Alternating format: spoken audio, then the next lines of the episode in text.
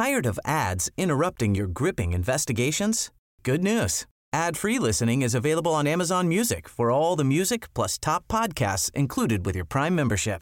Ads shouldn't be the scariest thing about true crime. Start listening by downloading the Amazon Music app for free or go to amazon.com slash true crime ad free. That's amazon.com slash true crime ad free to catch up on the latest episodes without the ads. Burrow's furniture is built for the way you live.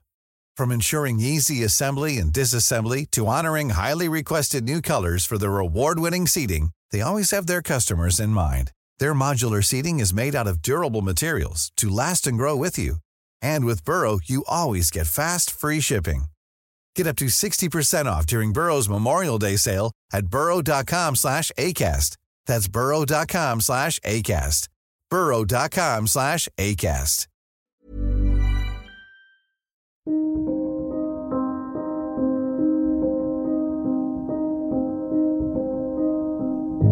Please be advised that the descriptions in this podcast are graphic. This is Chapter 10 of Blood and Truth, a podcast of the Tampa Bay Times. Today, another chance. I'm Leonora Lapeter Anton. This story is about a man who has served 44 years on Florida's death row. He says he's innocent.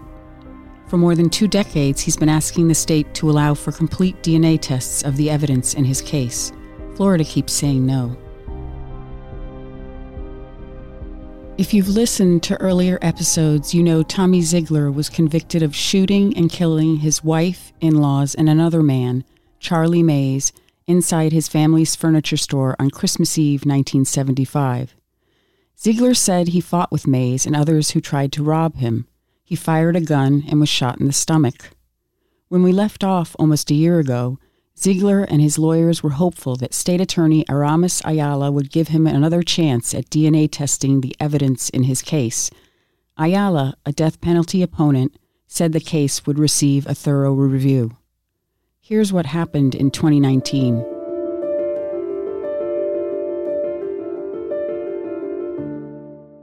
Last March, Tommy Zeigler's New York attorneys flew to Orlando to meet with Ayala's Conviction Integrity Unit.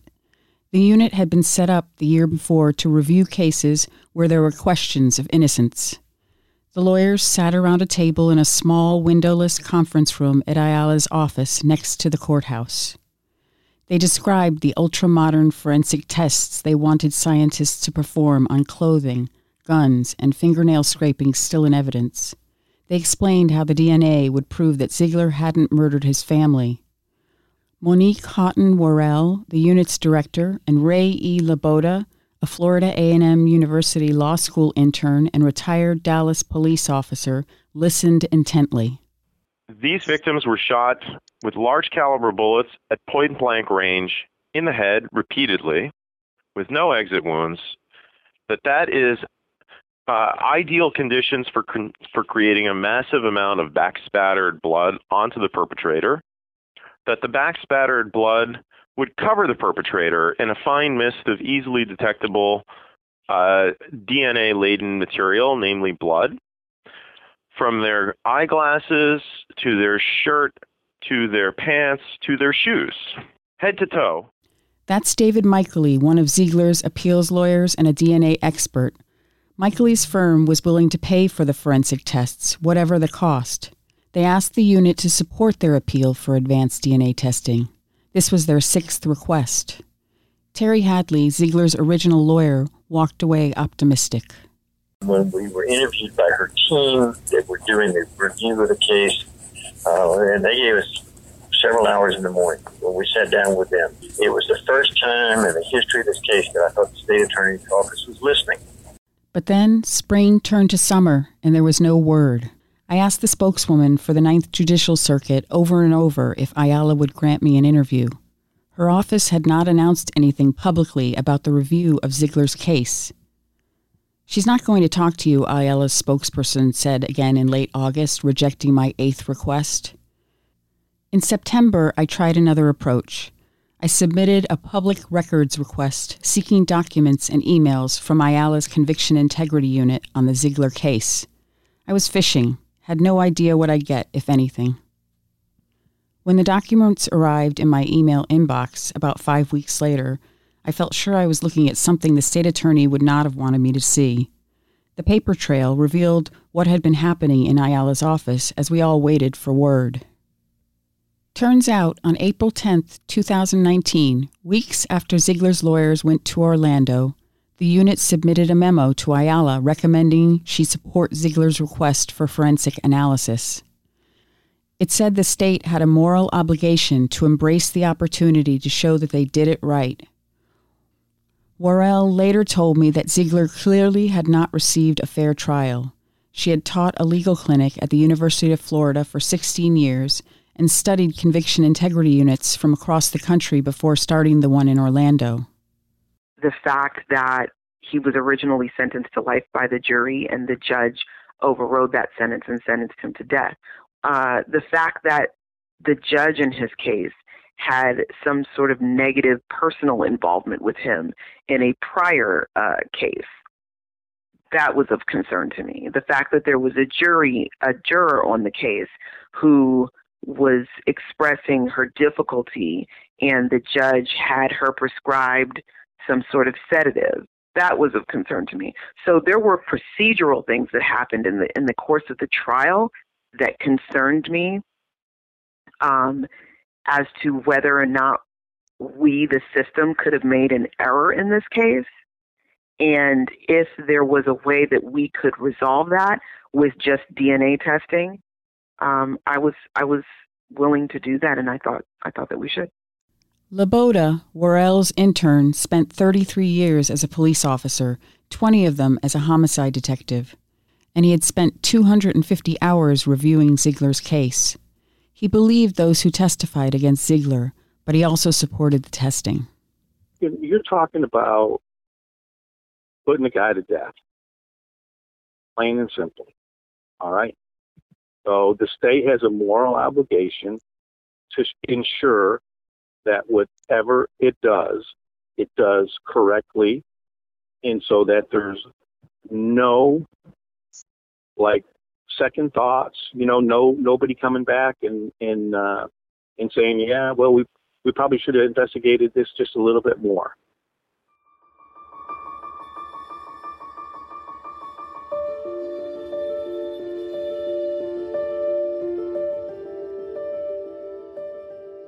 There were two versions of the memo written by Laboda and Worrell in the documents I received from Ayala's Public Information Office.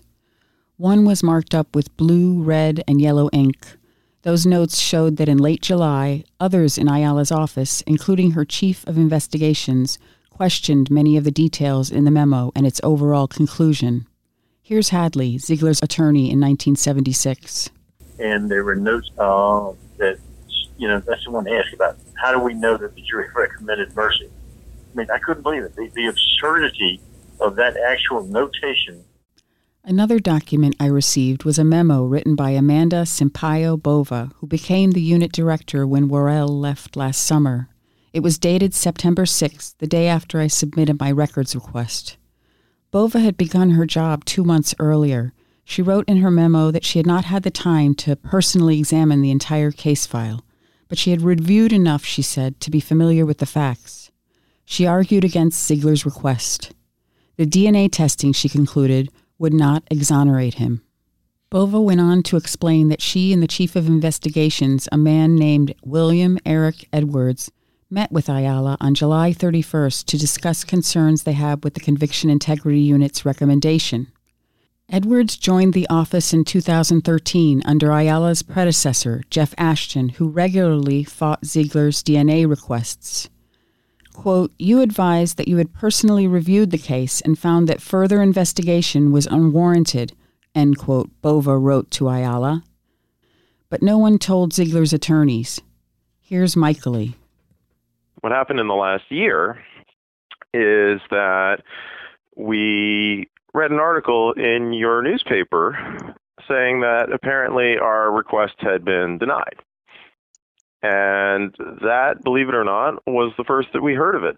Um, we we the state attorney's office had not bothered to contact us to let us know, despite the fact that we reached out to them on an essentially monthly basis to ask for updates. Even after I wrote a story about these documents, Michaely said he still didn't hear from Ayala, so he sent a Freedom of Information Act request to her office, just like I had. What we received was a copy of a letter that the state attorney uh, apparently wrote after we made our requests, confirming your article saying that the request had been denied. Um, but that letter was never even sent to us. So it, it is hugely disappointing on many fronts. In her letter to the lawyers, dated November 5th, Ayala said she was sorry that the case had been discussed in the news media before she shared her decision with the lawyers privately. She said she examined the case when she first took office and decided against DNA testing, but agreed to a unit review nonetheless. Like Bova, she felt it wouldn't exonerate Zeigler. That distinction is what separates a lot of those rejected from those who have been able to get DNA testing in Florida. Courts and prosecutors tend to grant DNA testing if it will prove innocence. Say, for instance, you were convicted of a rape and the DNA could point to a different attacker. But most of those on death row have other evidence against them. As a result, you won't find many death row inmates in Florida exonerated by DNA. There have only been two, and one was exonerated after he died of cancer while still in prison.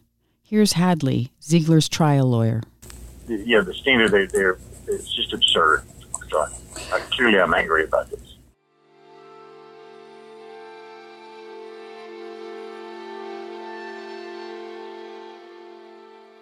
Worrell, the former Conviction Integrity Unit director, said she understands the state attorney's position, even if she doesn't agree with it.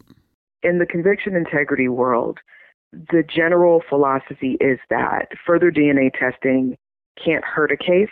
It can only help us to prevent someone who's innocent um, from maintaining a wrongful conviction. The, the standard theory of prosecution is more along the lines that unless this piece of evidence is going to prove innocence, then it's not necessary to go further with investigating. Um, so that's, I think, uh, just a fundamental difference of thought. When I did my original research for Blood and Truth, I looked through every death case in Florida to see how many had been denied DNA testing, as Tommy Zeigler had. I found that Zeigler was one of almost two dozen men sent to death row in the 1970s and 1980s who hadn't been able to get advanced DNA testing, even though Florida passed a law in 2001 to create the opportunity. Eight men had been executed without DNA testing. And death row inmates aren't the only ones struggling to obtain forensic analysis. Those facing lesser sentences, including life, are also often rejected. Michaely says this is a problem all over the country. So if we if we take a step back, it is very clear from this case and many other cases that the state of Florida and other states as well uh, have erected many many obstacles to defendants convicted in the pre-DNA era using DNA testing to prove their innocence. And many of those obstacles are procedural in nature. So Tommy Zeigler has been seeking DNA testing for approximately 25 years which is a staggering amount of time. I think that any revision to the law that clarifies the standard and clarifies that the courts can't just um, set an impossible threshold for DNA testing would be a tremendous benefit to Tommy and to others similarly situated, but also to uh, anybody that cares about justice and decency, which is all of us, and to the taxpayers. Because let's not forget that the consequence of applying the, the, DNA law the way they are right now, uh, which is basically to make it really hard to get DNA testing and then to deny things and require uh, appeal after appeal after appeal. The consequence of all of that is that the system is burdened with a tremendous amount of legal work that costs taxpayers a fortune, and people who are wrongfully convicted sit and rot in jail for years and years and years when the evidence that would free them is sitting there right before our eyes. Recently, I asked Ayala again if she would talk to me, and she agreed. I, um, quite frankly, and I'll be very candid with you, I had no intent on ever discussing it um, necessarily in too, in too much depth, but I think we've reached a point that it does require um, a bit more um, explanation, and I want to offer that to you. Ayala has worked as both a prosecutor and a public defender. She won her seat in 2016 from former State Attorney Ashton. In 2017, she announced that she would no longer seek the death penalty in the Ninth Judicial Circuit, which includes Orange and Osceola counties. That prompted former Governor Rick Scott to remove two dozen potential death penalty cases from her jurisdiction and give them to another prosecutor. She fought the move in court but lost. Her budget was cut by 1.3 million, and she had to eliminate 21 positions. She said that has had an impact on the conviction integrity unit. So despite that, I, it was an important um, initiative. I went forward, and at that time when we started it, all I had was um, the director and the paralegal. This is in stark contrast to what a fully functioning unit would have been. Um, that would include a director, a staff attorney, um, program assistant slash paralegal, and a, and a full-time investigator. So completely different. Ayala said she read the entire transcript in Zeigler's case. She went over the appellate orders and discovery, she said the arguments now in his case aren't about whether he deserves the death penalty, they are about whether he's innocent. I left it open on multiple times, asking his attorneys, remaining open to the possibility of additional information. If you can point to me somewhere in the in the file that shows me where it would be an actual claim of innocence, I'm open to it. To this day, I have not seen that. I believe that if a person, if there is DNA out there that could possibly exonerate someone and definitely take them off death row, they should be entitled to that. I do not, however, believe that if there is a conversation of DNA with multiple different theories and that it still would end up in a trial, that we spend the energy or give people false hope that it could be something different. I went through all the lawyers' arguments with Ayala that whoever shot Zeigler's wife and mother in law, whoever bludgeoned Zeigler's father in law, would have been showered with a fine mist of blood that scientists could find all these years later. The lawyers say it would show if Zeigler did it. Debris beneath the father in law's fingernails could show who he fought. Wouldn't she be interested in seeing if someone else was involved? The DNA testing doesn't eliminate those witnesses who say that he was there with a firearm, that they were threatened, that like it doesn't eliminate that direct evidence as it relates to his involvement. It creates a conversation, it creates reasonable doubt that may allow attorneys to argue something, but I, this is not the scenario where, you know, there's been a, you know, a robbery or a sexual battery where the absence of DNA, if you will, will say that there's no way that the person was there. He's admitted to being at the scene. Those witnesses she's talking about are Edward Williams, Zeigler's handyman, and Felton Thomas, a fruit picker. Williams testified that he was helping Zeigler make last minute deliveries from the furniture store when Zeigler tried to shoot him. He said Zeigler handed him the gun when it misfired. It ended up being one of the murder weapons. Williams fled and later turned it over to police. The other witness, Thomas, said he and Mays, one of the four victims, drove to the store to pick up a TV for May's family. A white man, whom Mays referred to as Zeigler's, took them to an orange grove where he asked them to shoot some guns. They returned to the store, but Thomas didn't feel right about it, so he did not follow Mays inside. Here's Ayala again. There, there, there were witnesses who I cannot find any motive, legitimate motive, to say that they would make up these stories, run for their lives, go give information. I cannot eliminate those that those steps.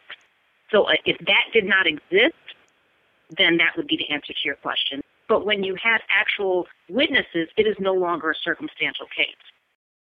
Zeigler's lawyers and his supporters believe the case is circumstantial. They point out neither Williams nor Thomas said they saw Zeigler kill anyone. And Thomas, the fruit picker, has since said he only met Zeigler one time briefly. He told Zeigler's private investigator that he was never offered a photo lineup. Instead, he said, police told him who Zeigler was in court. Michaely, one of Zeigler's attorneys, says that neither man is a reliable witness. Williams, the handyman, said he put the gun that Zeigler gave him in his pants pocket that night. But when Zeigler's lawyers had his pocket tested for gunshot residue, none was found. His boots had no scuff marks and still had the tags on the bottom. Zeigler's attorneys have always speculated he changed clothes. There is a possibility, they say, he may have been involved in the robbery attempt. They are so convinced that Zeigler is innocent, they're willing to spend as much as a million dollars on the DNA tests. That's what they've been told they could cost. We're proposing what, in our view, is the most comprehensive DNA testing in a criminal case ever. Literally as comprehensive as science can make it. And all of the experts have told us that that is overkill. Nobody does it this way. And we've said we know and we understand that it should not be necessary, that you should be able to do normal DNA testing. And if that testing shows that he's innocent, that should be good enough. But the courts are setting the bar impossibly high. And they're saying you need to prove beyond any possible doubt that he could not have done it. They're not using those words, but that's effectively the standard they're applying. Even when we say that, uh, the courts in the system turn down the requests. And that says something not just about the way the system is handling Tommy Zeigler's case, but the way the system is handling defendants' requests for DNA testing far more broadly.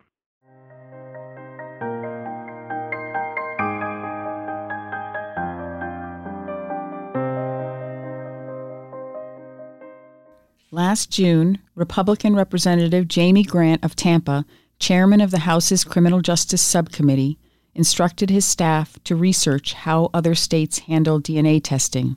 He'd seen Making a Murderer on Netflix. He'd listened to the Blood and Truth podcast on a trip up and back to Tallahassee. Your work and, and the reporting you had done kind of put skin and a face and a case around um, some of the things that, that we knew were true when it came to um, forensic evidence and um, where there were probably some inequities and some injustices. Grant is 37. He was elected almost a decade ago to the Florida House. His father, a well known politician, served in both the Florida House and Senate for two decades. Like his father and his brother, he's a lawyer. He believed forensic science reforms were needed in Florida. It's always kind of irked me that, that um, a judge sitting on the bench has to get inside the mind of a jury and suggest that they know whether or not it would have changed the jury's outcome. Grant said his staff patterned the bill after one in Arizona. Inmates would be required to go through the courts to obtain the testing, and there would be some limits. But no inmate would be denied, as Zeigler has been, just because the test alone might not prove innocence. When we first start by looking at Florida, um, we have really only one standard, and it's a really high standard. Um, and so when we look back at those cases, somebody like Tommy at that point in time, now today, effectively has to identify their perpetrator. I like to think, and, and I think it's hard to, to argue otherwise, that going and testing DNA to find out what DNA is on pants or shirts or any other piece of evidence in Tommy's case or a similar case um, is not a bad thing because it either leads us to a place as a society and a culture that um, increases the credibility of a conviction or helps us discover that the wrong person's in prison.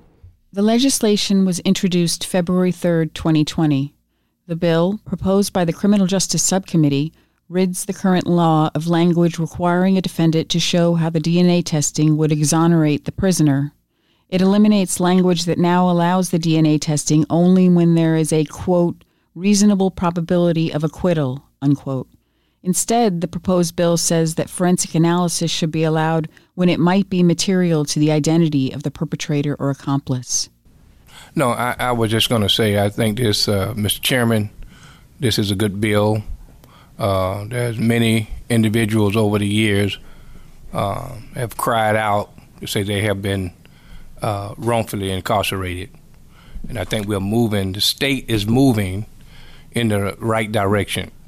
I just so happen to know several of those individuals. Some now has already passed on. So I think that uh, this is a good step. That was a state representative talking at the hearing about the legislation. The bill unanimously passed that subcommittee. It has a few more steps to go. If it passes this session, it will become law July 1st. I asked Ayala about this proposed law recently. Well, I mean, possibly. What I, I, let me let me be careful how I answer that because I think that does change it. In this case, DNA is not going to establish as a matter of law or a matter of fact that he didn't commit the crime. DNA will allow his attorneys to argue that, but it doesn't it doesn't take the case out of court. Even if that DNA existed, that that those ways of testing existed in 1976, we would still be in a situation where there are witnesses that give the state a basis to believe that he was the one who committed committed the crime. So while it, there may be, you know, some who may think that there's reasonable doubt, may think that there's another theory of the case, it's not as if the presence of DNA suddenly erases the direct testimony that has been given at that time. I have to admit, I was surprised by Ayala's decision not to allow the DNA testing. I heard her say she supported measures that got at the truth, but then she didn't support what might shed light in Zeigler's case. So I asked her about it again. Asking the same question in different ways as if, like, I'm trying to block him from getting his DNA. Like, I don't believe in blocking the truth and blocking, like, the pursuit of evidence. What I also don't believe in is not having a solid ground other than just emotional arguments to justify overriding the law that has spoken multiple times. If there are factual basis to do so, I support it. So, like, yes, I support getting DNA for anyone who is going to bring us closer to truth and getting the actual truth. But making it blurry, I, I, I can't say that I completely support just blurring the issues. I think it needs to be clear of what is going to be established and that a person will walk away, not just, you know, oh, well, maybe we should hear it this way. Not another stab at the apple.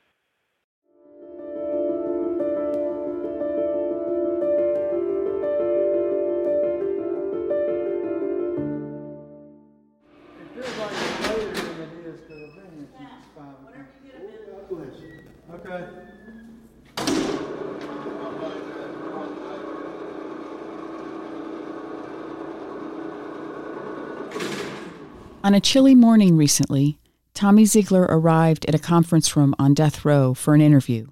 He had chains around his wrists and stomach and ankles. He'd lost a few more pounds and was going to have some skin cancer cut off his ear. But he said his health was good. He said he'd done 500 push ups that morning in his cell. He was disappointed but not surprised by Ayala's decision. I quit being, I, I, I quit being surprised. I quit being angry. Uh, anger will destroy you. Anger is like cancer, it eats you up. And I just accept it and let it roll. And, and I don't believe that God Almighty will let this stand. I have always, I've always had my faith. I was raised in a family that believed in justice, believed in the United States of America, believed in God. And for you to be raised in that type of an atmosphere, you have to believe that good is going to come out. You have to. Zeigler said he felt like the unit's initial review was thorough and fair. They said, give him the testing. The, the, the, the report part that I read even stated that I didn't get a fair trial. That's their words, not mine. I've been saying it for 44 years, but they finally said it. Okay. I asked Worrell, who led the initial review of Zeigler's case, if she'd come to any conclusions about his guilt or innocence. There was um, some evidence that supported his guilt, but there was, you know, also evidence that supported his innocence. So I, I, I think what you want to know is, do I feel in my heart that Tommy Zeigler's innocent? And the question is, I don't know. I mean, the answer, I'm sorry, is I don't know. I don't know. Um, there's nothing that speaks to me that says that he was definitely innocent. But I do believe that there's a doubt as to whether or not he was guilty. And that was enough to me to move forward. Did you, you know, you looked over this case um, and your intern did too. What did you learn from it? Did you learn anything about the system from it? Did you learn anything personally? Um, you know. No, I mean,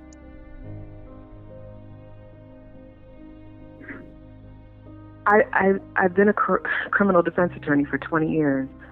There was nothing about this case that I hadn't seen before from the defense side. The only thing about being the director of the conviction integrity unit was that I was finally in a position to do something to right the wrongs that I knew existed in the system for two decades.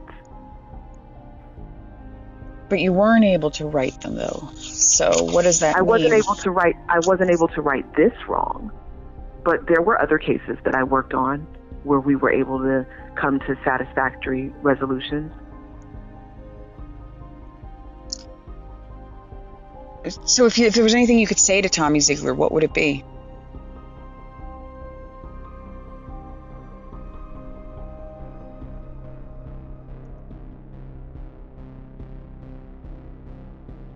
I'm sorry. I'm sorry that you could be innocent and sitting on death row. I'm sorry that our system isn't better than that.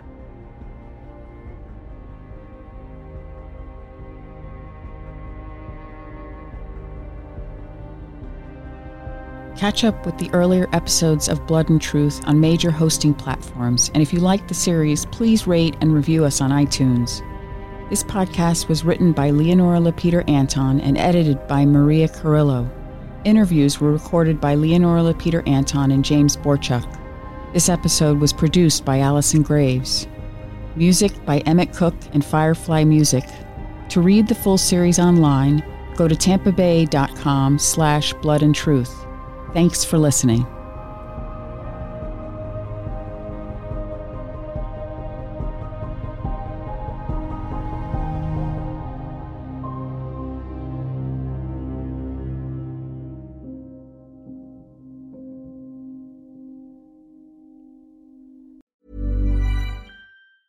Hi, I'm Daniel, founder of Pretty Litter. Did you know cats tend to hide symptoms of sickness and pain? I learned this the hard way after losing my cat, Gingy. So I created Pretty Litter, a health monitoring litter that helps detect early signs of illness by changing colors, saving you money and potentially your cat's life. Pretty Litter is veterinarian developed, and it's the easiest way to keep tabs on your fur baby's health right at home. Go to prettylitter.com and use code ACAST for 20% off your first order and a free cat toy. Terms and conditions apply. See site for details. Tired of ads interrupting your gripping investigations?